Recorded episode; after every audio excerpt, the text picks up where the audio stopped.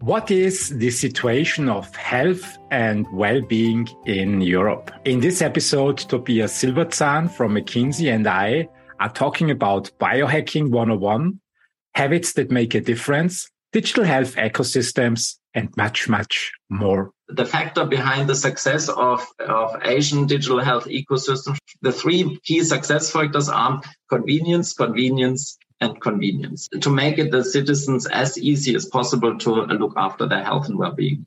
You know, two thirds of the improvement opportunity really lies in the areas of health promotion, prevention, health literacy, and healthier environment.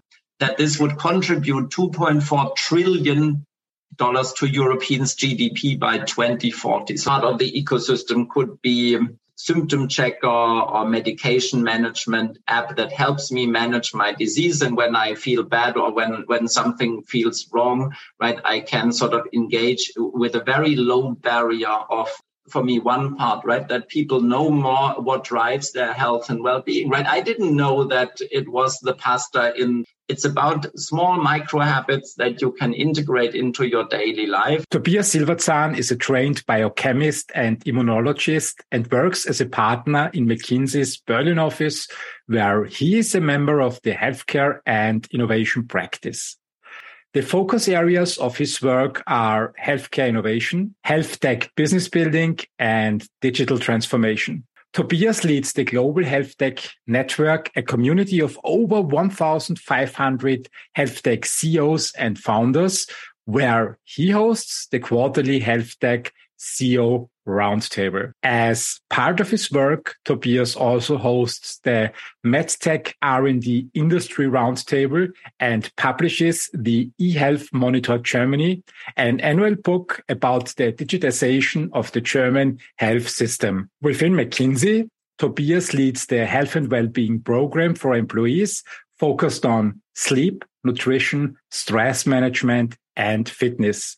The program was recently awarded the Brandon Hall HCM Excellence Award in gold. McKinsey is a global management consulting firm committed to helping organizations accelerate sustainable and inclusive growth. McKinsey works with clients across the private, public, and social sector to solve complex problems and create positive change for all their stakeholders. It combines bold strategies and transformative technologies to help organizations innovate more sustainably, achieve lasting gains in performance, and build workforces that will thrive for this generation and the next. In this episode, we were talking about the European healthcare system, biohacking 101, the health tech startup ecosystem, Small habits lead to big changes and the four pillars of health and well-being. I hope you enjoy the show the same way as I did. Tobias, it's good to see you. How is life these days in Germany?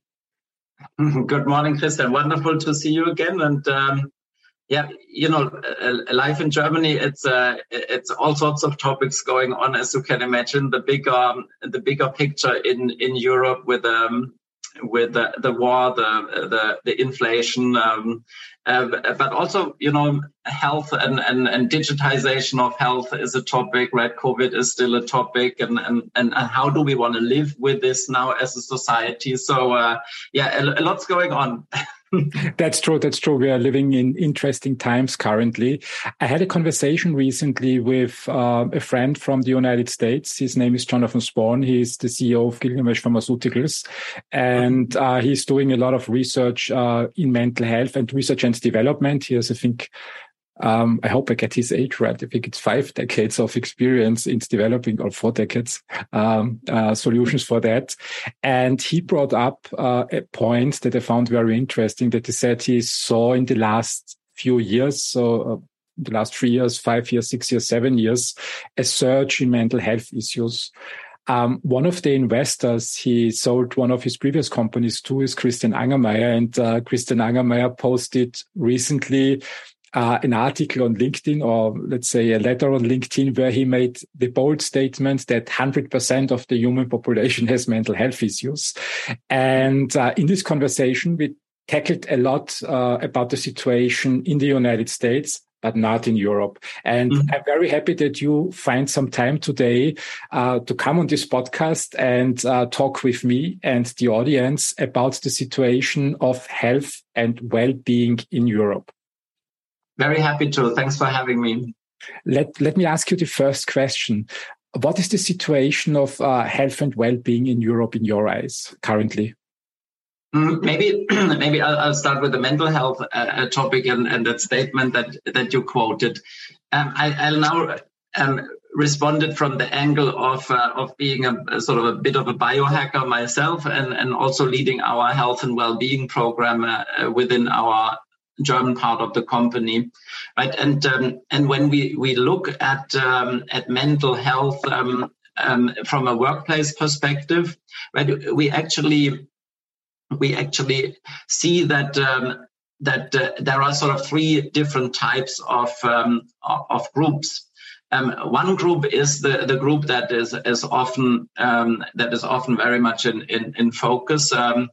That is the people that have really severe and, and acute needs that uh, might, may require intense services and treatment, right? That, that is sort of one to two people usually um, in a in a 100 people in an, an organization, and um, and then there is a second group that um, that is about a quarter um, when we look into into healthcare data. Um, they require something that we could describe mental wellness support and, and moderate needs towards you know counseling, psychotherapy, um, um, etc. Right, and then there is a third group and that's about then the remaining 75-ish uh, uh, employees. But they benefit from what uh, I would now describe as support that fosters their mental well-being right? So they are medically you know if they go to a doctor right they would not be diagnosed as having a, a condition right? Uh, but they still uh, would benefit from from better uh, um, mental mental health and well-being right? And um, and then when we when we now you know being originally biochemist looking at sort of the foundation right it makes sense because because at the end of the day in our daily lives right there are there are there are four or five things that are really impacting health and well-being and uh, and the person and and that is sleep that is nutrition that is mobility and, and fitness that is stress management um, and and you know for many people also then the t- the topic of purpose um, uh, underlying motivation um, social connections of course plays a, a big role right? And um, and if we just quickly look at uh, the, the impact that sleep has on mental health and then the impact that movement has on mental health right? So if if we do a little thought experiment and, and would say i sleep uh, too little and I walk too little, right? Both of those things just biochemically have a negative impact on my mental health and well-being. So therefore, right, uh, mental health and, and, mental well-being, right, um, and and those factors that we just talked about is is actually something for for everyone. That's a great point. I would like to dig a little bit deeper and use your expertise as a biochemist. Um, it was in the 90s when I started getting interested in uh, what does it need to stay healthy? So mm-hmm. back in the 90s, every time when I talked with uh, my doctor or with other doctors or physicians in Europe, they mostly focused on uh, treating diseases. And most of the questions I had were around how can I stay healthy? How, mm. uh, what do I have to do to not get sick at all? And I didn't get answers. Uh, where I got answers was in martial arts, but unfortunately, um, the, the, the ways of the martial arts are great. They work, and there are uh, many great masters. For example, in the Shaolin Temple in 2014, I was in the Shaolin Temple, uh, or also in Japan. But it's not very scientifically, or has not been very scientifically proven. Um, the points they brought up back in the 90s were similar to the points that you mentioned a couple of minutes ago that in order to stay healthy, people need uh, to sleep, need to exercise, uh, need to take care of their nutrition and also social connection and purpose. Can we talk a little bit further about these four topics, why they are so important from uh, the McKinsey and the biochemist point of view? Let's start with sleep. Why does sleep play such a crucial role in staying healthy? Yeah. Yeah, and uh, thank you for the, the question. It's a it's it's a wonderful topic, and and it's um, it's fascinating research uh, behind it from a biochemical, and then also sort of how then the biochemistry of our body then um, affects our our feeling and, and, mental health and well-being. Right. Um, so if, if, we start with sleep, then uh, there is sort of two topics, right? There is the topic of uh, duration, and then there is the topic of um, do I get the the deep sleep, um, etc. Right? Why does deep sleep matter? Um, during deep sleep, which is usually the sleep that happens in the first half of the night, um, right? Uh, we, we sleep in 90 minute cycles.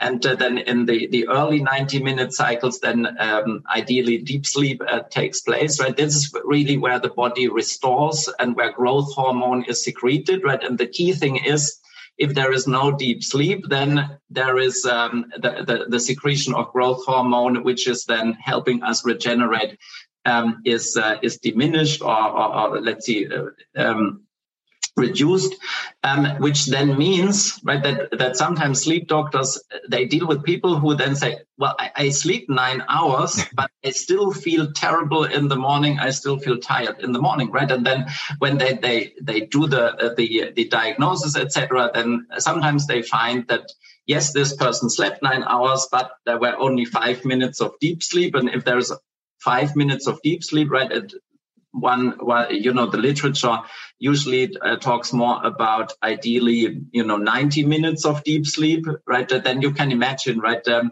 um, if there is only five minutes of deep sleep versus 90 minutes of deep sleep, uh, that, that is then, of course, the reason why people then uh, feel tired in the morning, right? And if that continues over many, many days, weeks, months, and sometimes even years, right, that then has very detrimental effects uh, for the body right? But since you started out with mental health, right, this has then um, also a link towards the mental health and, and well-being, right? And um, and uh, I think uh, one of the uh, politicians once said that after they had negotiated in, in, Europe, in Brussels, uh, through the whole night, right? They said, "Well, if if I'm massively sleep deprived, right, I'm I'm not a very inspirational person anymore the next day, right? But it it, it pretty much means if we if we sort of are severely sleep deprived or have these sometimes even medical problems that we don't get enough deep sleep, that then means that. Um, you know, at the end of the day, we are increasing our level of anxiety via bad sleep, right? That's very interesting. In uh, I think it was this this week that I read an article um, about anxiety, and this article stated that uh, ninety percent of our fears don't come true. So when I listen to you, it now comes together in my mind like when people don't get enough sleep, they create for themselves a state of anxiety. And if they continue on this path, it might also lead towards depression. And then their thought process are going in a direction where they definitely don't make uh, sound decisions for themselves. And I just imagine, I mean, when they are community leaders or leaders in a company or uh, politicians, as you mentioned, uh, it might also negatively impact uh, the entire society. Is this a statement uh, that uh, you would say is correct, or did I miss something in the explanations? Well, I, you know, I, I would I would say, of course, then there are those those interconnections, right? And the fascinating thing is that um, um, uh, from a biochemical perspective, right, there are then also connections from um, uh, from from mobility and movement, right? So mm-hmm. um, you know, and I had that in my my life working at a desk and at a computer. Right? If you do, you know, and, and again, there is then a, a body of scientific evidence, right? But some of our coaches that um, that we work with in, in our health and well-being program, right? He would say, if people walk less than I think the number he uses is 5,000 steps, right? And, and he can quote a few scientific publications behind that. Um, if they walk less than 5,000 steps, then again, it is a similar loop than the sleep loop that you just described, right?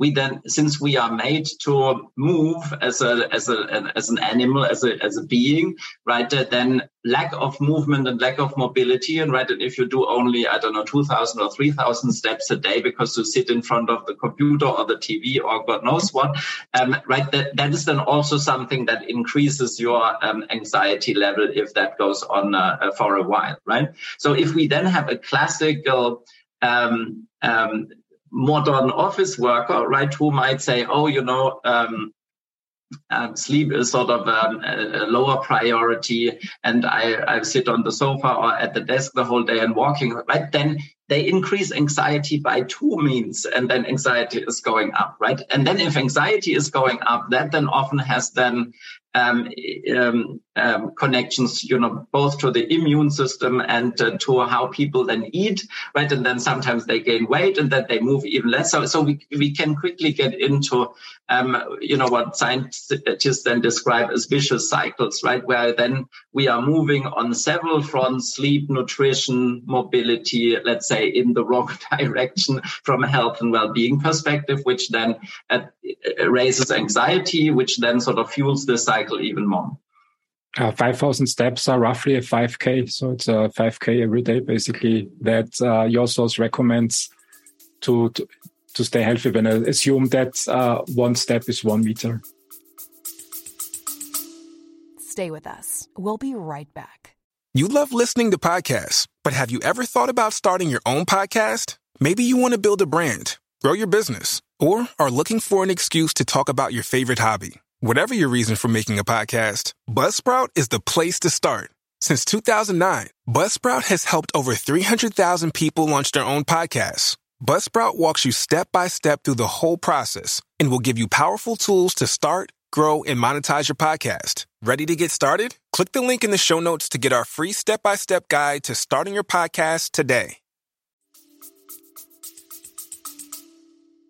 Yeah, well, um, I, I, like to think about it in a, in a different way also. It, you know, as part of a health and well-being program, right? Uh, you know, since many of us spend uh, in the business world, right, spend a lot of time each day in video conferences, but Uh, when when, for example, I personally then try to do one video conference in the morning, half an hour, and ideally one video conference uh, in the afternoon, um, and another half hour um, on the on the phone, right?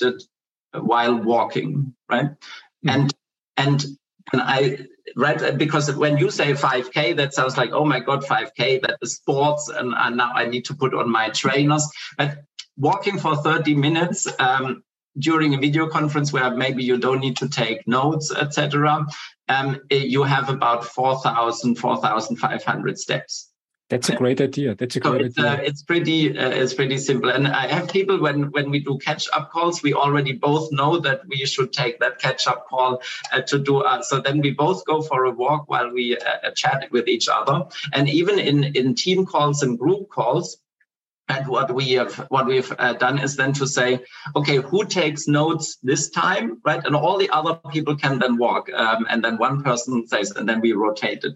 Anyway, but uh, that's now becoming very practical. No, that's but it, that's actually a great idea. Also, uh, there are some uh, literature out there that uh, I think philosophers said that uh, only thoughts that are created during walking uh, are of importance, and you can forget all other thoughts while sitting. So, having a walk basically is a great solution. You mentioned uh, a third pillar. So, we had uh, exercise. That's important that people stay healthy, and healthy means in a way that they come to the office in a positive mood, optimistic mood, that they engage with people, and uh, they have the mental capacity to drive things forward in the company. And it doesn't necessarily mean that they're already in a, uh, in a, in a deep state of depression or already uh, severely ill. Uh, you mentioned the third pillar, nutrition. Why is nutrition so important? I mean, I live uh, in Vienna, and uh, I think our national meal is uh, schnitzel with uh, French fries. So, uh, what's your opinion on nutrition? And well, nutrition is a, is a is a wonderful and fascinating topic, right? Because it's both related to health and well-being, right? Mm-hmm. And um, and with well-being, I mean that you know, ideally it tastes well and it's a great experience, and we do social bonding over, right? So nutrition is completely multifaceted, right? Um, um, and the other fascinating part is, if we quickly go back to the biochemical side, is that nutrition is also very um, individual, right? There are fascinating studies where nutrition researchers gave 100 people the same to eat, and then they measured the blood glucose response, and uh, the, and they found very different responses from different people to exactly the same um, food, right? Um, so in, in, that sense, for me, as being a bit of a biohacker, as mentioned, right, for me it was fascinating to try out different things, right? And the coach that I have, have been working with, she encouraged me to say, Tobias, why don't you why don't you two hours after you've eaten something why don't you sort of quickly think do i have now more energy than uh, before? Do i have the same energy and it didn't change? Or do i have less energy and maybe i feel tired right? And then i came to that um, um, conclusion, which, um, you know, from a scientific perspective, it's not very surprising. Um, so I feel a little bit embarrassed that I didn't um, realize it earlier. Um, that, um, you know, when uh, I, I, love schnitzel as well, uh, Christian. so when I have my Wiener schnitzel with, with French fries or with pasta or uh, or kartoffelsalat, uh, potato salad, etc., then I feel really tired in the afternoon. So then I did the experiment of okay, I still eat my Wiener Schnitzel, but I eat it this time with um, with salad or with some vegetables, and I leave out the carbohydrates, right? And and again, you know, everyone is a little bit different in terms of nutrition, right? For me, that had the effect that my afternoon tiredness was gone, right? Really? And so I still I still eat what I like to eat, right? But uh, now my personal, one of my personal micro habits is that um, sort of from Monday to Friday, then I, I try to be a bit good with my nutrition and I, I would, um, I would focus on, on salads and vegetables as side dishes. I still eat my salmon or my chicken or, you know, whatever uh, as the main, right? Uh, but I would try to reduce uh, or, or, get rid of uh, um, rice, right? And, and for some of the people who are then more into it, right? That is then doing a bit more of what uh, what some people say a ketogenic uh, diet, right, where you try to reduce sugar and carbohydrates. Um, um, um, to um, you know, and, and for me that then has just the personal benefit of um, um, of uh, being less tired during the week. And then Saturday and Sunday are my cheat days, uh, where then um, I eat uh, lots of chocolate and ice cream and all sorts of other things with my kids and my wife. Yeah, I was um, in the Shaolin Temple in 2014, and uh, the abbot there said uh, it's really easy to live a clean life when you're in a monastery. So working out, meditation, and uh, vegetarian lifestyle. But he said uh, it's really tough uh, when you're out there in the world. Um, I mean, just look at Vienna. Um, you mentioned the vicious cycle before. So mm-hmm. getting up in the morning, uh, going to a Starbucks, for example, having a, a cafe latte and with a delicious cake. And then uh, during lunchtime, schnitzel with French fries or with some rice. And uh, to overcome the afternoon tiredness, uh, a can of coffee again. So just just push that. Uh, is nutrition really does it have so uh, heavy impact on on health, not only mental health but health general? I mean, I read um, an article uh, recently on the internet where I um, let's say I didn't believe it entirely. Uh, a writer who promotes uh, also a keto diet, uh, vegan lifestyle slash vegan lifestyle. And he mentioned that uh, patients with stage four cancer, when they stick to a routine where they got enough sleep, enough exercise and nutrition, showed signs of remission with that does it really have such an such an heavy impact on how we feel and uh, over decades uh, how illnesses evolve? So nutrition, sleep, and exercise. Stay with us. We'll be right back. Money is all around us, and we think about it more than almost every other aspect of our lives. But how can we make more of it, and what's our drive for building wealth beyond just the numbers in our bank account? Join us on the Make More podcast as our host Matt Heslin brings to you a dynamic lineup of experts in the world of investing, business, health, and beyond. Together, they unpack the secrets to not just surviving, but thriving in today's economy. It's about more than just wealth. It's about crafting life experiences, seizing opportunities, and building a legacy. Subscribe now to the Make More with Matt Heslin podcast and join us every week for new expert insights and inspiration.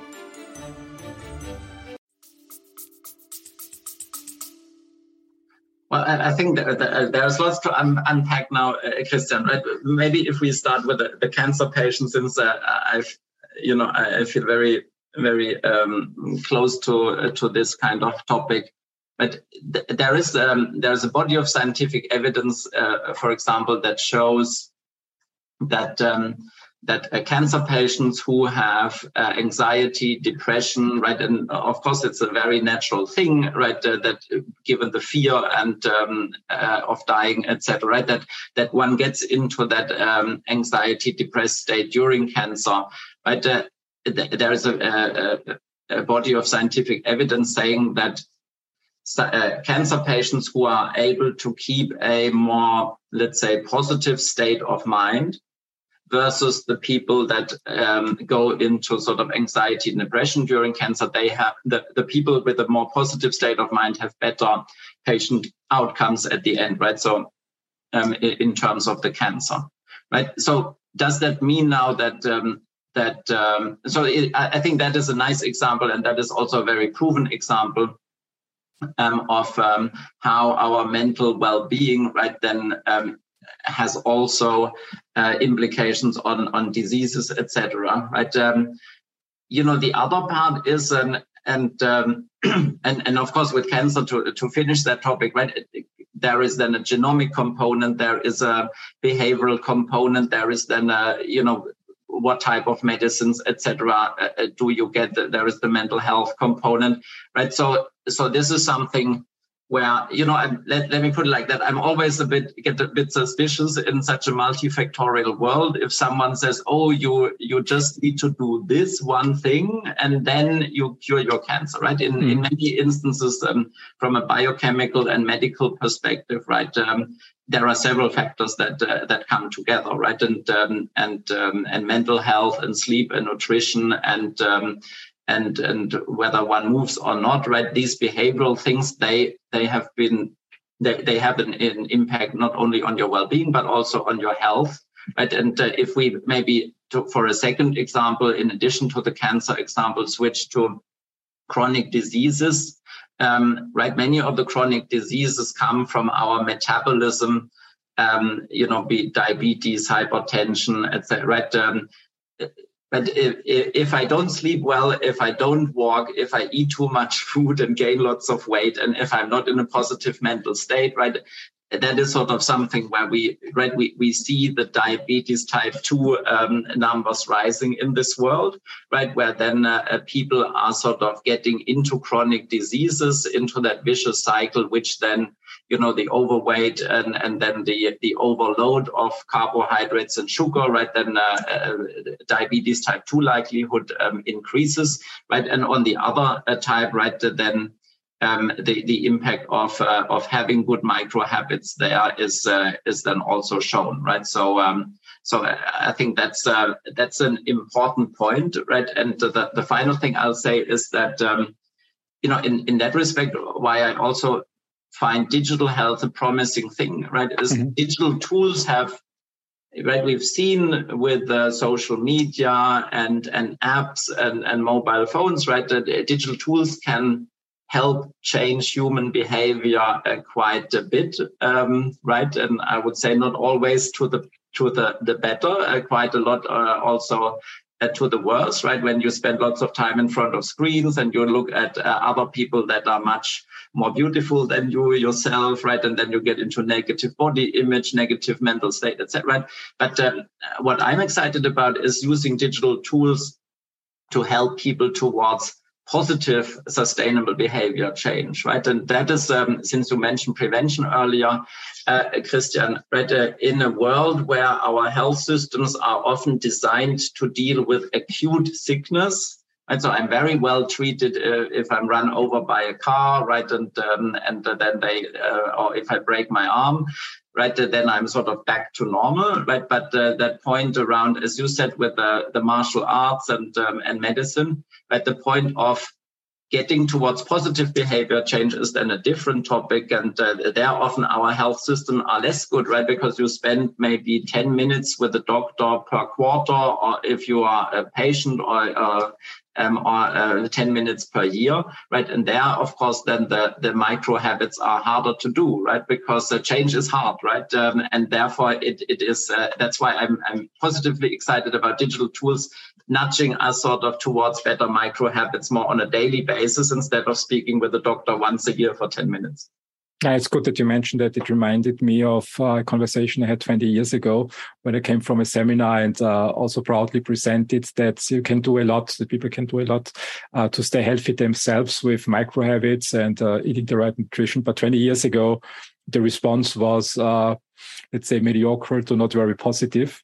And it's good to hear from you now that uh, the understanding in our society evolved uh, tremendously in the last 20 years uh, towards these micro habits. I think our, our healthcare system is great when it comes to treating illnesses and uh, sicknesses, and it's really um, evolved after 50 i think it's uh, it's one point in time people have a high chance to get sick but at didn't really know before I started with martial arts that people can do so many things. You mentioned uh, so many things themselves uh, in a daily life to stay healthy longer.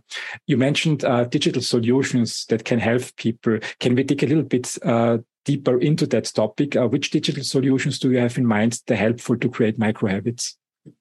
Yeah, and uh, a wonderful question. Maybe just to what you said earlier, right? I would just make a, a distinction between acute illnesses and chronic illnesses, right? Mm. I would say our health systems are, are good at dealing with acute um, illnesses, right? Uh, having an infection or, or, having a broken bone, right? Uh, they are generally less good in dealing with chronic uh, diseases, right? Like diabetes, cardiovascular diseases, um, etc.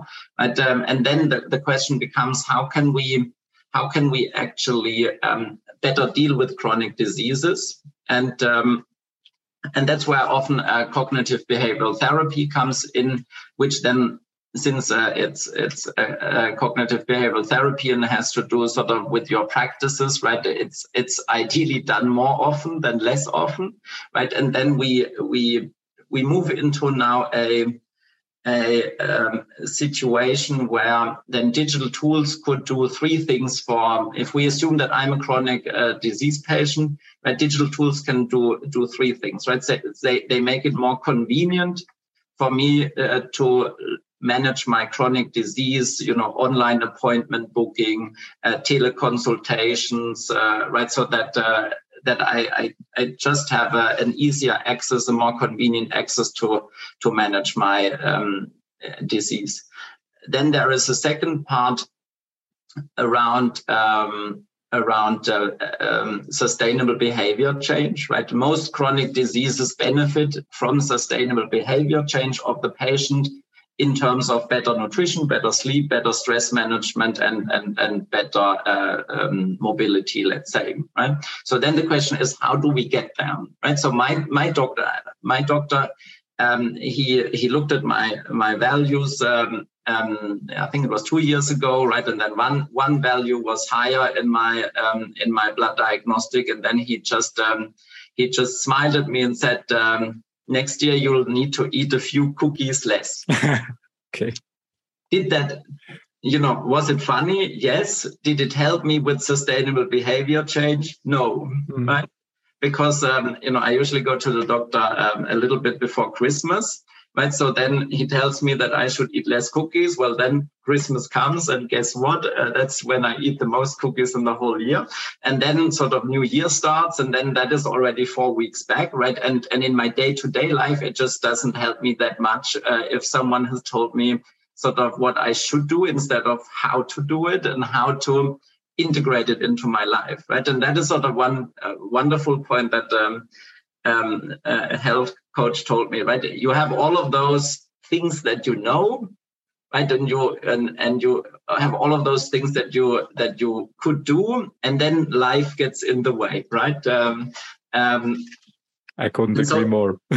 right, and, and then sort of the question is, how can we actually use digital health uh, to to sustainable behavior change, right? And that is the nudging, uh, personalization, gamification, having stuff on the phone being prompted, um, and then also having tools and, and cognitive behavioral therapy is shown to do that and, and can be delivered by digital tools, right, to get into a more positive uh, frame of mind, um, um, etc. Right, and the third part why um, I am quite positive and, and excited that digital tools have the potential to, to help chronic disease patients is um, they can also make it more fun to um, improve health and well-being, right? Because if I'm a chronic disease patient, uh, that's hard enough, right? But do I constantly want to remind it uh, that I'm a right? So in that sense, there is that fun component that we see with social media and and various apps, right, where people actually willingly spend time uh, watching videos and um, and posting stuff and reading what other people have posted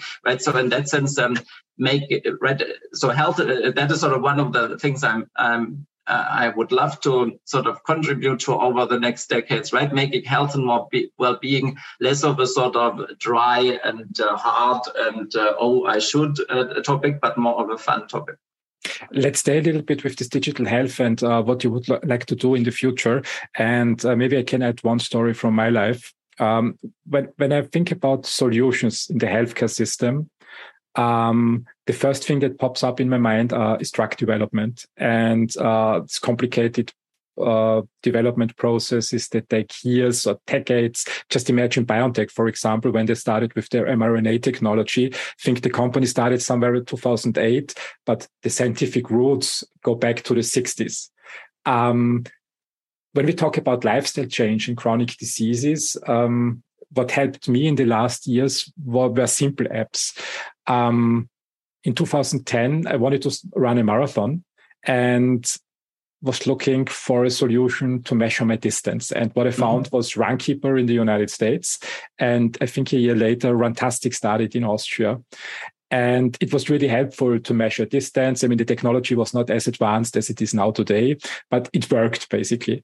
And one day I forgot to uncheck that my progress is shared on Facebook. And then a couple of weeks later, I found out that every run that I did went directly to Facebook.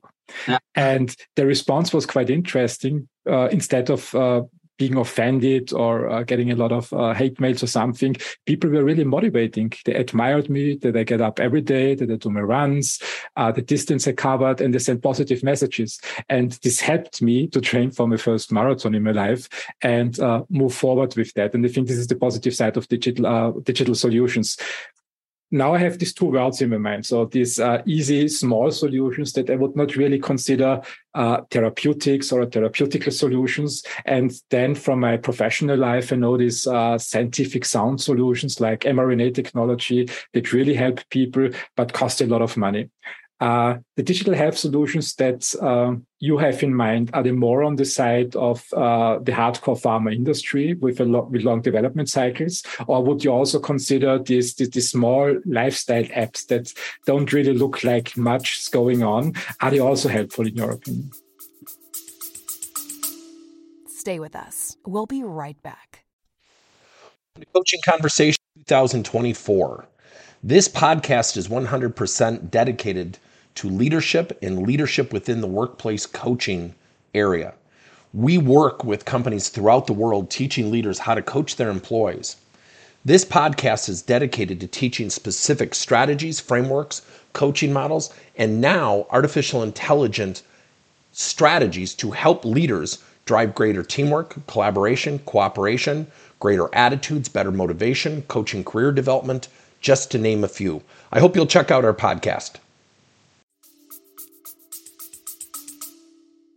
Well, what so uh, what what we've what we've seen over the last few years is that those individual apps and um, and software pieces, right, that they have been merging into into broader digital health um, sort of multi-service offerings, um, you know, that we could call digital health ecosystems, right, where at the end of the day we are now then moving towards a situation where we have several service offerings that help me along my customer journey or mm-hmm. patient journey or citizen journey um, to to better health and well-being and, and, and make it as convenient as possible.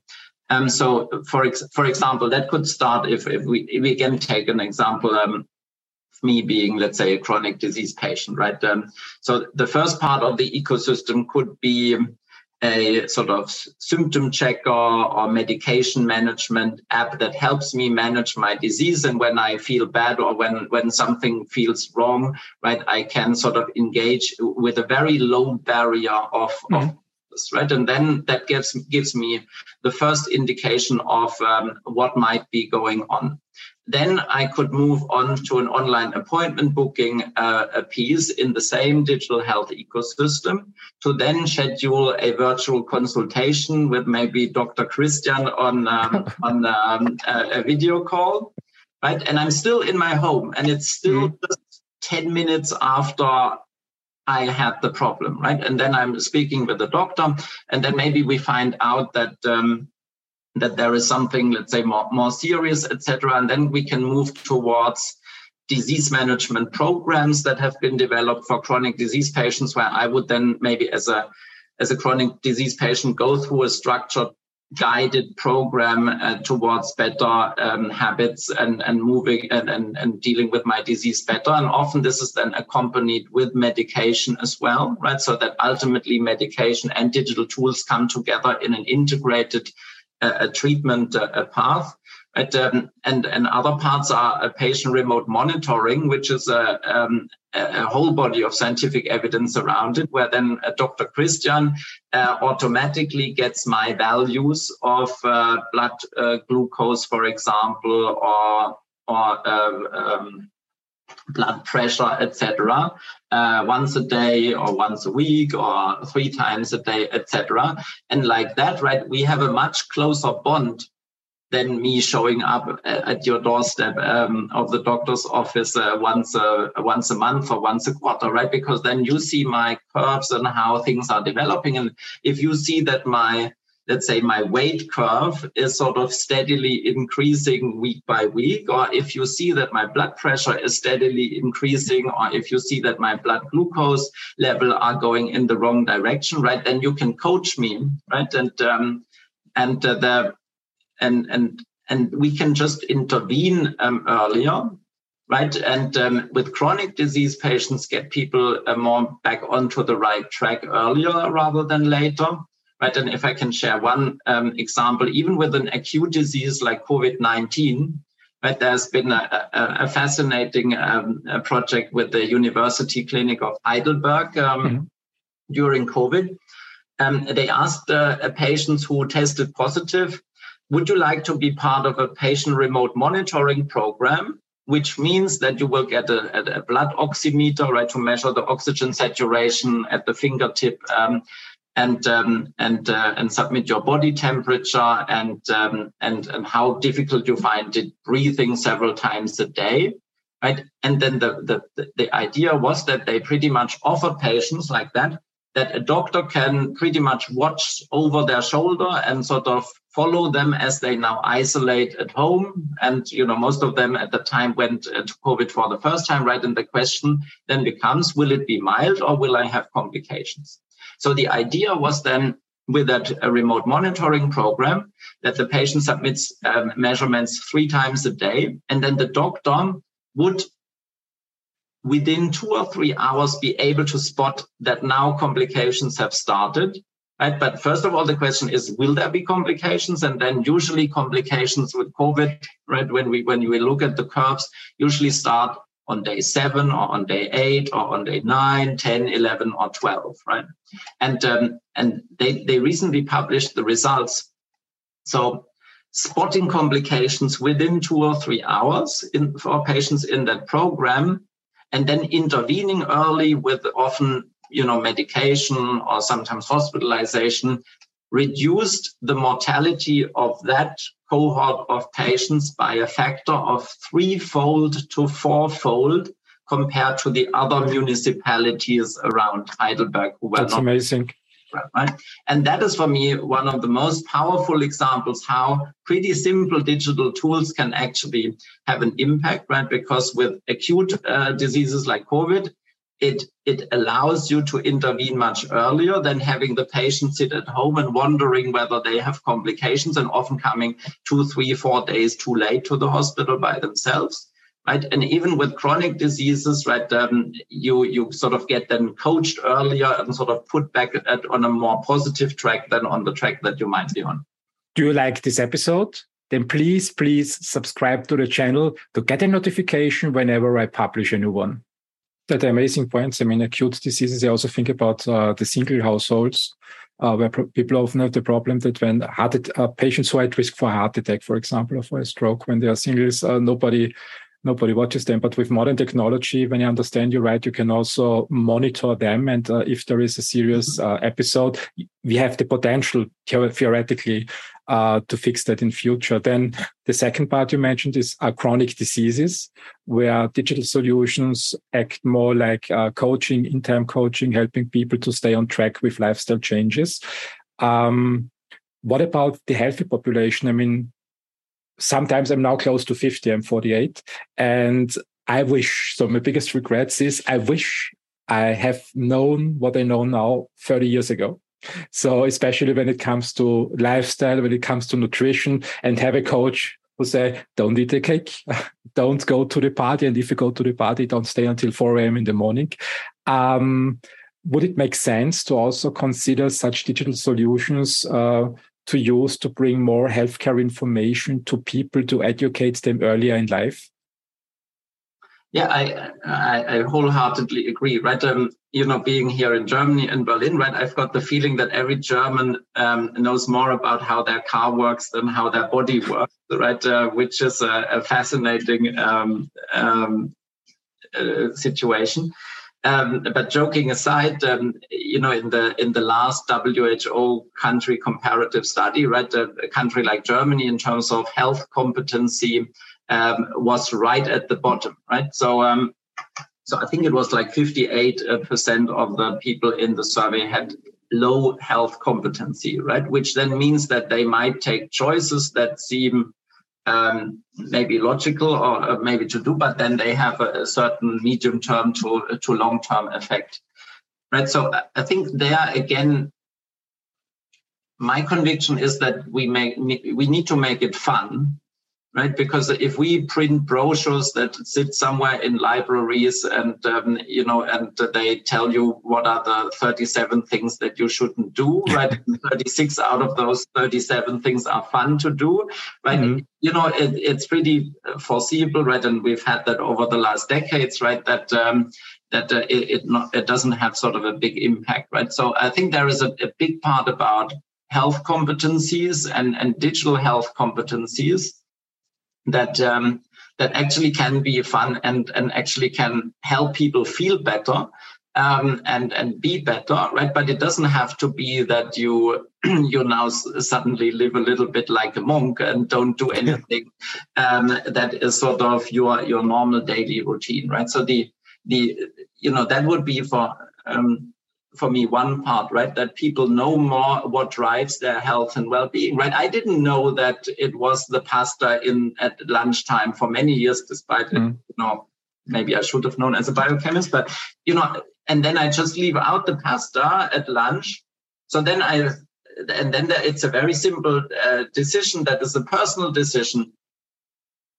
Does pasta at lunch bring me more joy or does being less tired in the afternoon makes me happier? Right. And then I can take the informed decision that for me personally, right, I'm happy to get rid of the pasta at lunch and I prefer to be alert and, and, and full of energy and not tired for three hours in the afternoon. Right? But there might be people who love pasta who say, I love pasta. And I read, I think for me, the important point is that people know what the implications are, right? And often there are certain behavioral patterns um, where then there are detrimental con- consequences um, and the implications are, are not clear, right? I think the other part, um, just quickly, is that um, that um, you know, in in our health and well-being program, right? First of all, we we we think about what is sort of the purpose and the, the aspiration and the motivation, right? This is not about senseless self-optimization just because we can, right? Uh, why do I want to do that, right? Uh, you you mentioned that you are 48 and you still still look much younger, right? But you have a certain purpose uh, and motivation behind it. Um, that you you like to maybe increase your health and you like to maybe increase your your well-being right? So i think there is one component around what is my underlying purpose or, or motivation and what do i really what what is really important for me right? And i think then based on that right then there is a bit what you said the health competency can then help and then ultimately you can uh, get to a few micro habits that move you then in the right direction. And that's our experience having done that program for many years. It's about small micro habits that you can integrate into your daily life instead of the the radical uh, uh changes. And then it's also about not beating yourself up that you need to now do this 100% of the time all the time perfect right? But uh, it's more like a a sort of 80% mindset. If I do my micro habit 80% of the time, that's totally fine. And mm-hmm. I don't, and, and especially I don't need to get stressed about it for the 20% where I don't do it. So Saturday and Sunday can be cheat days where you do all of the things that you crave and might not be that, right? But if you are really good from Monday to Friday, why not? And so in the end of the day, it's a personal decision what is important to people. Yeah, I, completely agree to what you say. I think it's necessary also for social and men- mental health. Uh, just imagine, I mean, when you go to a pastry sh- shop with your friends and you start then lecturing them about the healthy lifestyle and why this is bad for them. So having a cake is a good thing sometimes. Um, when I think back, one of the questions I had to one of my martial arts trainers was uh, like it's like it's karate kid was a sensei. What can I do to stay healthy? Mm-hmm. And his response was very surprising to me. So I expected uh, a long lecture and a list of 100,000 things that I need to do. And the only things he said was drink water, green tea, sleep more, and eat your vegetables. That's it. So I said, okay, is it really that simple? And I used the opportunity in 2008 between two jobs to take uh, a few weeks off and really try this lifestyle. And uh, wake up early in the morning, meditate, go for walks, um, eat only vegetables, water, and green tea, uh, and read motivating books for a couple of weeks. And the difference was really huge. And I wasn't aware until the point in time I did these weeks of uh, reducing my life to what's necessary and leaving out everything else. It wasn't until that moment that I realized what a difference it is. Um, the question I have to you now is, I mean, taking a few weeks off, I think uh, people have children, have families, have jobs, have their responsibilities is almost next to impossible for uh, the entire society. Um, how would you tackle the problem of uh, bringing health education to people on a systemic level? What's what, what's what's the solutions McKinsey is working on in that area? What's your recommendation? Mm. Yeah, well, uh, what what what we do and what what we what we are um, building out uh, is to do this on on several levels, right, and to to integrate that also into the daily lives of uh, of colleagues and and people, right. But of course, first of all, this is sort of um, voluntary, right? Uh, this is for people who actually want to um, to improve something, right? And uh, and interestingly, right, there are then different um, different groups of people, right, that uh, I've been dealing with. There are some people um, who are in the segment of saying, "Oh, you know, maybe I've." Um, I've uh, gained weight and, and I have the feeling that I now should do something to improve my my health. Right, that is sort of that health driven segment you could sort of people. And then there is a, a segment of people who who um, you know, there's sort of many of the biohackers, right? They would then say, oh, you know, if I optimize sleep, nutrition, fitness, stress management, then I'm more productive and uh etc. Right? That is, of course, a, a, a, typical segment that we we see everywhere. um, in in sort of the health and well-being um, community. then there is the segment of people saying, "Well, actually, I'm I'm medically healthy and and I'm I feel I'm productive enough, but but I just want to feel better. I'm I'm personally in that segment, right?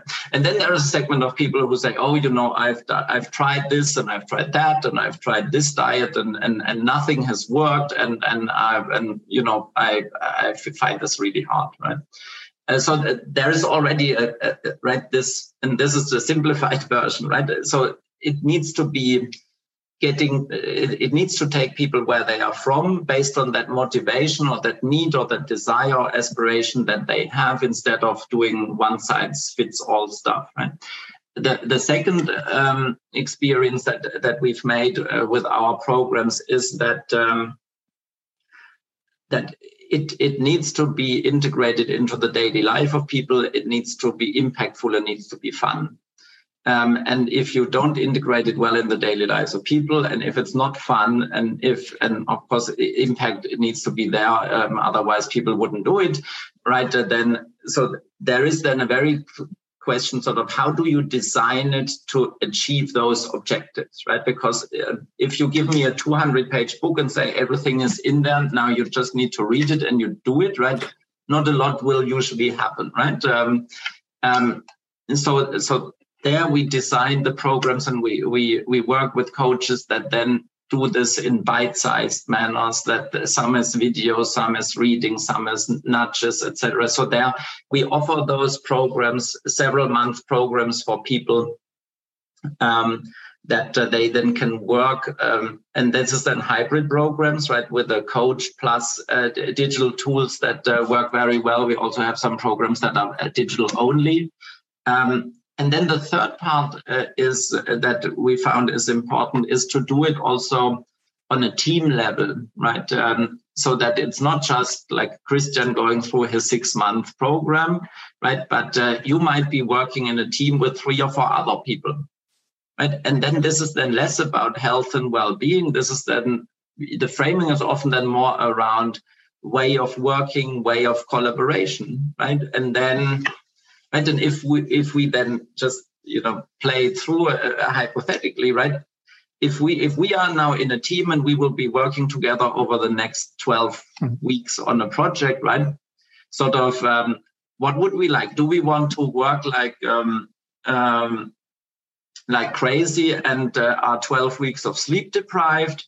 Right? Or do we might want to integrate our fitness routines into now the 12 uh, weeks so that I, that sort of, if I know that you like to go running on a Tuesday evening, then maybe I cover on Tuesday evening so that you can do your run. And maybe I like to do swimming on a Thursday morning, and then maybe you cover on Thursday morning so that I can go swimming. But so then we we elevate this from individual norms and and and uh, agreements to actually team agreements right? And some of those agreements, right? Some teams then have a lot of energy around, you know, having better nutrition together because they all like to eat and they they they really really like like that, right? And some people are like, okay, I I would like to optimize sleep. Um, and, and therefore we get to a few agreements how we help each other on that, right? And then we get to also the situation that you described uh, with your social media profile, right? That then actually people help each other achieve that and spur each other on, right? So in that sense, that is another uh, um, experience that we've made. That it's sort of both. The, ideally, it's the individual level and the team level.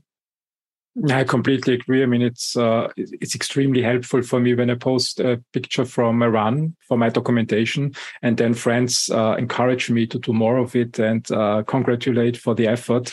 It's really motivating.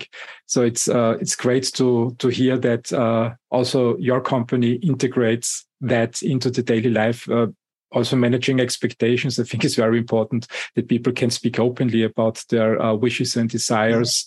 And uh, that the colleagues also support them that to some extent they're integrated in in the work life. This is really great development. Yeah thank you. And and you know people people just generally like it right? Um, and uh, and and and also you know if we if we think about it from um, you know from a also from a work perspective, right? If you sleep well and if you uh, are able to integrate your fitness um, into into your your work life, right? You are just more a, a more creative, a more inspirational, a more happy person, right? Um, so if we take my own journey, right? I started sort of with this whole biohacking stuff about uh, you know eight years ago, right? I've I've uh, I've lost more than than ten kilos, right? I, I I now do more 12,000 steps a day than 4,000 steps a day. Um, I, I, now sleep um, on average more than than seven hours, right? And I'm about uh, uh, three times as happy as I was 10 years ago, right? And a lot of that is then, you know, it, it's then fun when you are on that journey. and um, and then it, you get into a, a positive cycle, right? Because um, um, when you when you feel it and you, and you feel more positive, then uh, it's easier to continue on the path.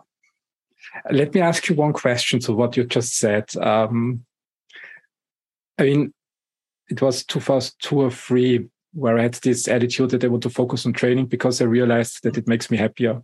And I also thought that when I'm happier, uh, I come to the office with a positive attitude, with a positive mood, and make more compliments. And that also has then an impact on the people in the office. Uh, mm-hmm. leaving the office, however, at 6 p.m. in the evening when all colleagues were working until 8 p.m. in the evening and then uh, uh, went to the next pub for a drink and then went home about 11 p.m. and came back 7 a.m. in the morning um, was a little bit tense. So we had a discussion and I also made the statement and say, look, uh, when I do more exercise, I, my mood is better, I'm happier and I'm more productive. And then came those finance guys who said, well, can you measure it? How can you measure that? Uh, we can measure the time that you spend in the office, uh, but not how happiness impacts uh, the productivity in a company. Um, are you aware of any measurement tools for CEOs when they want to implement such measures that they also can then demonstrate to the owners or to the employees the difference it makes? Yeah, yeah. So there, there are there are various uh, tools and and also that can be used on on company levels and then designing health and well being programs on on company level that are then you know fact based and you know depending on how much fact based or metrics also the a company wants right then uh, you you can do that um, you can do that on the one hand with with with surveys and um, and also then um, with some of the metrics that you you want to measure, right? But um, you know, if we and and again, many companies like to do that, um, but if we just go back to the basics um, and look at the scientific um, that scientific literature, just picking again the sleep example, and there is a whole body of evidence uh, where they show they have a cohort one sleeps i think seven hours or eight hours. Cohort two sleeps six hours. Cohort three sleeps five hours for several days and they get cognitive tests to do. But this has been shown um, years and years ago that uh, the cohort that sleeps five hours a night will depending on what study you read their productivity the next day is 60% or 70% of the productivity of the cohort that sleeps seven or eight hours, right? That's a huge so, difference. So yes, of course, you can now develop and design dashboards and and and and think about how you now measure that ex- exactly christian is now also having that effect right um, um, but uh, but on the other hand right it's um, there are just a few fundamentals, right? Because you are a human being that has a human biochemistry, and therefore, right, do I now need to know whether your productivity was 64% or 66% uh, after you slept only five hours um, in your case? But so in that sense, I, you know, I'm not saying anything against that, right? I think I think that the important bit here is that um, and, and that's also an important framing how we frame our health and well-being program right? That it helps people be at your best. And uh, and and yes it it if done well it of course has massive positive benefits on a company level as well in terms of you know how creative people are the problem solving capacity the productivity etc right? But um, but this is actually this is actually something where where um, framing it more from a you know, helping people be at their best kind of perspective instead of, oh, we have now, I don't know, 17 levers to increase productivity by 7% kind of thing, right? Uh, uh, that, that is sort of often not the, the, um, the, the smartest way to design it.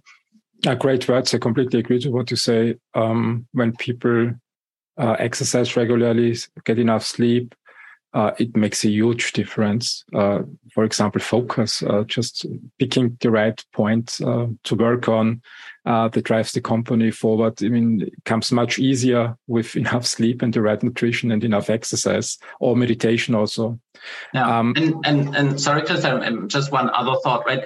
We we also looked into that extensively on country level, right? So so for example, if we take Europe as an example, right? Um, before the pandemic, the cost for the European society and economy, right? The cost of uh, a poor health um, was about um, um, was about two two point seven um, trillion um, dollars per year, right? So about fifteen percent of GDP in Europe was the cost of poor health and, and mm-hmm. lost economic opportunity. So that's equivalent to about $5,000 per person um, if we break that down, right? So then the question is sort of, what are the drivers of these poor health costs, right? And then musculoskeletal disorders, so that would mean lower back pain, neck pain, they account for 24% of the total economic loss from poor health um, overall. And then the mental health disorders with which we started our uh, conversation, such as depression, anxiety, they account for 18%. And neurological disorders such as migraine, headache, etc., they account for 13%. Right. And, and now we come back to the what what what we can do. If if we would apply in a more consistent way the different health and, and medical tools that are in, at our disposal in our societies, right, uh, in a, in a more consistent way, we could reduce that health burden without any innovation that is in the pipelines of companies. We could reduce the health burden by about 30% in Europe over the next um, um, two decades, just with a more timely and consistent application of the interventions that are available today. And what does that mean, since you mentioned uh, your age? That would mean, from a society perspective, that um, an average 65 year old person in Europe in, in the year 2040 would be as healthy as a 55 year old uh, today. Right? And if you do the full health economic calculation, it would also mean 11 million more people would be alive in Europe by the uh, year 2040. Right? And then, and this is now, if I if we talk briefly from a health system and, and, and country perspective, the the the the most positive message is that that uh, you know two thirds of the improvement opportunity really lies in the areas of health promotion, prevention, health literacy, and healthier environments. Right? And then the question is, um, so what would be the benefit and the impact and, and the business case if we did that as a European society or, or sort of a European set of countries, right? And and if we would go in that direction, that would mean that this would contribute 2.4 trillion dollars to Europeans' GDP by 2040. So that would be a, a sort of a 10% boost above uh, projections. Or you could also say, if you know, in GDP is more the annual, but it could be 1.5 percentage points of annual growth for Europe. So that's a big deal, right? Because that that pretty much is the size of the demographic issues that we have, right? So this would be almost mm-hmm. to a, a, positive magnitude to counter the negative impact of the demographic uh, problems that we have ongoing in Europe, right? And then the other part is then often, right? Often we have the mindset in in European countries, oh, our health system, they are very expensive, right? And we in, in Germany, we spend more than 300 billion euros a year on our healthcare system. And, and in many European countries, and uh, I guess in, in, in, in, many countries across the world, right, then there is a notion we need to, to um, keep our healthcare spending under control. Right? That is sort of a mindset that has been there for decades, mm. right? which means that we treat healthcare and health as a well-being as a cost bucket that needs to be controlled and managed down. And, and what I find fascinating and why I'm fascinated working in health and well-being is that actually, what if what if we would treat health and well-being as a positive investment case on our country level or on our company level? Right. And on the country level, we've done the research, our, our economics unit has done the research, um, depending on what country you are in and what your starting position is across the world.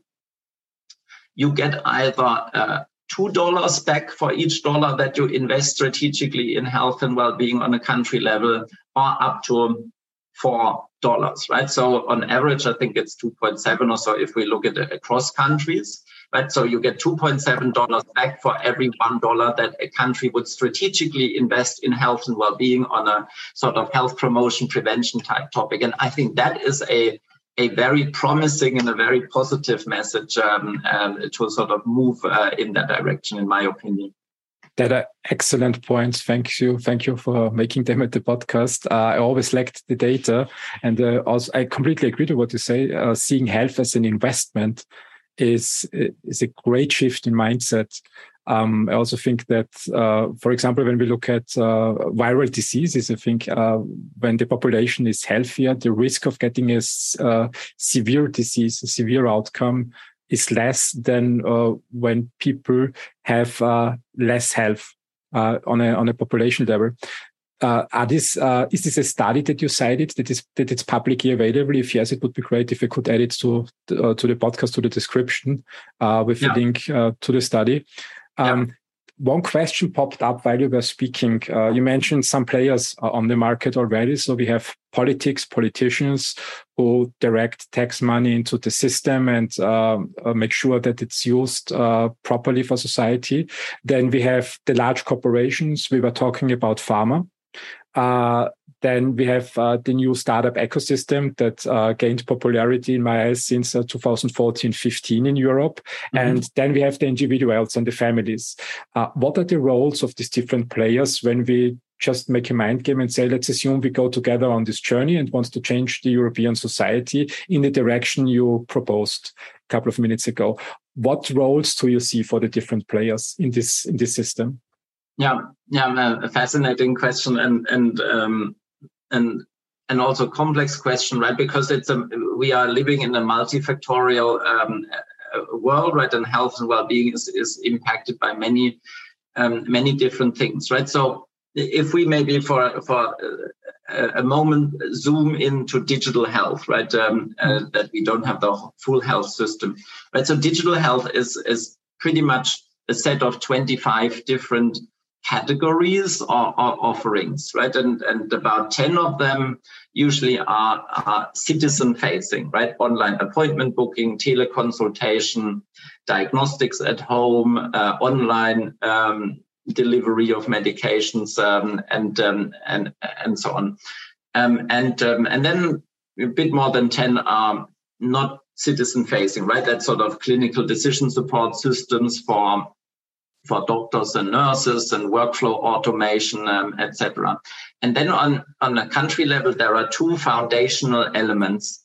Uh, there is the electronic patient record that is then being used or, or not used in that country, uh, as well as the, the e-prescription, right? And often when we look at, um, at countries' health system, often these two foundational elements, the e-prescription and the electronic patient record, they are often um, sometimes even run by a public sector um, um, agencies, uh, uh, we could say, or at least there is a, a very clear set of uh, of regulations and and um, standards around it, right? Because um, it, of course, it, in a in a platform economy and digital economy, right? If everyone has a different app, right, um, it's uh, slightly less powerful than if everyone has um, the, the same app or the app on, on the same standards, right? And of course, that is important when you do e-prescriptions um, and electronic patient records, right? That um, that right if if you go to the doctor and I go to the doctor, that our electronic patient records are following the same logic in the country, and that it's ideally linked with our health insurances, etc. Right. So there is a role there is a role that uh, then um, the, the, public sector um, plays and, and uh, um, in that regulation. Right? But if we take the US as an example, um, right, which is a, a, a, a also a very um, multi-dimensional example because they have very high healthcare costs, right? But they are also doing an interesting um, uh, an interesting initiative by uh, moving towards value-based healthcare. Mm-hmm right? And they they try to manage it in a sort of you know we could almost say a two track two track process, right? They've got sort of their classical fee for service uh, health system, and then they are shifting towards value based care contracts, right? And every year over the past few years already, and it's projected to grow by uh, more than 10% over the coming five years. Every year, they have a slightly higher or slightly 10% uh, more uh, patients under value based care contracts. And these value based care contracts mean that uh, it's sort of capitated models, right? Where then the person leading that program, right, they get a capitated payment and then they manage that program. And the idea and the, and the, and the, the hope is that this is better suited to manage people with chronic uh, conditions, right? Because then there is one actor who then designs the overarching program, and that is then usually a hybrid program, sometimes uh, partly digital, partly in person, etc.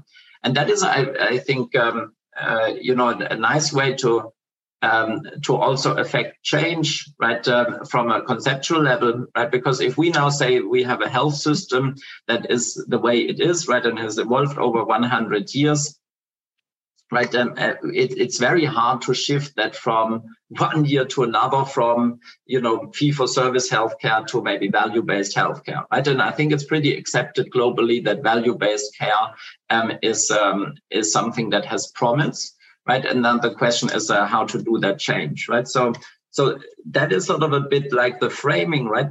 Do we, if we take Europe as an example, or, or European countries, right? Do we actually want to go to that change, and then do we find mechanisms, right, to, to actually gradually shift in that uh, direction, right? It's a little bit like the, the energy and sustainability, right? We try to phase out certain um, energies and we try to increase certain energies, and you have sort of the general framework that sort of provides incentives and and uh, and, and budgets uh, to to have a few things increase and and a few other things uh, that uh, we maybe think will serve us less well for the future to decrease. And um, and then the other part is right, the, the broader digital health ecosystem. What are those offerings and how are those multi-service offerings being integrated? Right? And there, when we've studied digital health ecosystems across the world, right, and in Asia, they are mm-hmm. scaled much higher degree, right? The, the, the, the factor behind the success of, of Asian digital health ecosystems, right? We look at some ecosystems, they are having more than 400 million citizens in it. Um, the three key success factors are convenience, convenience, and convenience, right? To make it the citizens as easy as possible to look after their health and well-being yeah, I agree. Asia, always when I travel to Asia, I mean, they, they were, it looked like they're living in the future. so it's from the European standpoint. Um, Korea, South Korea, I mean, uh, automated temperature measurement when you go into elevator. So the elevator doesn't uh, open and tells you you are sick, please go home. So it would be also very convenient, in my opinion, here in, here in Europe to have such a level of support or um, in 2017, I think it was also in South Korea, uh, we traveled to a hospital that was fully automated. Uh, it was really interesting to see that uh, the patient came into the hospital just in time. The entire logistics was organized automatically. There was no waiting time for the patient. A cab picked him up, brought him to the hospital. The doctor was waiting. The team was prepared. Uh, he went through the procedure and then could go home was the upside. The downside was, of course, I mean, he got mm. uh, barcodes so that they can track uh, like a logistics chain. There's a lot of possibility. One thing that I find particularly difficult, especially for startups that want uh, to help in that space, is to connect to the right people. You also mentioned that uh, the system has its specialities. It's different in each country Um, I know that you run a lot of initiatives in that area and um, are one of the super connectors on LinkedIn and uh, in the European Society. Can you can we talk a little bit about your initiatives that uh, you brought to life to move the healthcare system forward and how people can connect to you? Uh, yes, very very happy to, uh, Christian. Right, I, I think you know ultimately, ultimately, I, have dedicated the second half of my career um, to health and well-being and to improving health and well-being in the world, right? And um, and when when I, I, spoke with innovators and health tech CEOs and founders a few years ago, right, and um, then they said that they would find it helpful to have uh, an informal community on CEO founder level um, to sort of exchange what life really is like, right? Because often often we have pitch events uh, with the innovators, right? And they are very competitive, and there are prizes, and um, and and every innovator tries to pitch uh, how, that they are the best, right? Um, and um, and so so we started what we call the health tech network, um, as a as a very different, informal, friendly health tech CEO community. And uh, and to be honest, we didn't really think about it um, that much. We set it up as a global network right from the beginning, right? And it turns out that those two factors um, uh, have resonated with the health tech CEOs and founders: a friendly CEO community and a global network, because the Europeans are interested in US and Asia, and, and vice versa. So that, that health tech network grew to a bit more than 1,500 health tech CEOs uh, globally across 25 regional chapters from Canada to Australia. Um, and um, and then when when there was there were several hundred health tech CEOs and founders in that community, then lots of other leaders that are working in the health tech space also got interested in that. And, and with that I mean um, leaders of pharma companies, of medtech companies, of hospitals, of health insurances, of some public sector agencies, investors, etc. Right, and now there's actually a second sort of community we could say that that we call the friends of the health tech network. Right, so in total, this is now two communities: 1,500 uh, health tech CEOs and 500 friends of the network that all that all um, you know like that community on the one hand, right? And I would say one reason why they like that community is that many have the aspiration of improving health and well-being in the world, right? And they increasingly um, see that it, you know, that it, it maybe is not only um, um, that it's not only helpful, but it's also fun to do it in a bit of a community instead of everyone trying to do uh, to do things on their own. That's that's great news. What's the best way to get in touch with these communities? Well, I think the easiest would be to uh, to uh, to connect via LinkedIn. Um, um, there is more information on my on my profile, um, in, including sign up link. Um, yeah, but uh, you know, I, am very passionate about this topic, and um, so um, you know, uh, very happy if people connect with me and and uh, on LinkedIn or Twitter, and then we we we take it from there. The the, the problem that I have with complex topics is that I, I'm curious. So we could go on with this conversation for, for another five hours, I guess. And you mentioned already a couple of times that these topics are very complex. So it opens the space for me to ask a lot of questions. Um, is there anything at the end of the episode and the end of the recording? Is there anything that you would like uh, to say in this episode that I didn't ask in the last one and a half hours? Is there anything that I missed that you think is important to mention? Well, I think I, I, I think that there is if if we look at the big picture, right? Um, at the end of the day, we we have we have health systems today, right? Uh, that uh, that that um, and and the question is how do we want to have healthcare and how do we want to improve health and well-being in 2030 and, and, and 2040 right so i think we have here a massive opportunity where we have our traditional medical interventions, medications, medical devices, right? We now have about 25 digital health solutions at our disposal. We have the whole prevention topics, right? That we talked at length about sleep, nutrition, fitness, stress management. And, and the, we didn't talk about that at all. Um, we have genomics and precision medicine as well, right? What's, wrong, then, if I have cancer, right, then we could see what is the mutation, and then we look at can I actually have medication that is personalized to my mutation, right? Instead of saying, oh, Tobias has I don't know, prostate cancer, and we just do the standard prostate cancer treatment that we've done with 10,000 other people, and we hope the best, right? So, in essence, we, we have now the opportunity to rethink how we want to do health and well being, bringing those four puzzle pieces together, right? The classical interventions, the 25 digital categories, the preventative type stuff, which um, we talked about, and, and precision medicine. And, and I'm very hopeful that. Um, that this actually in, in is then has then a dual effect, right? It increases health and well-being of us as citizens, right? It it makes our health systems future-proof and and, and maybe even fun, um, and it even has positive economic benefit. I completely agree to what you say. What role? One one question I would like to ask. You mentioned precision medicine. What role uh, does it play, in your opinion? why is it so important? Uh, there's this term on the internet, genomics revolution, for example. Uh, what's the novelty of, uh, of, of this area?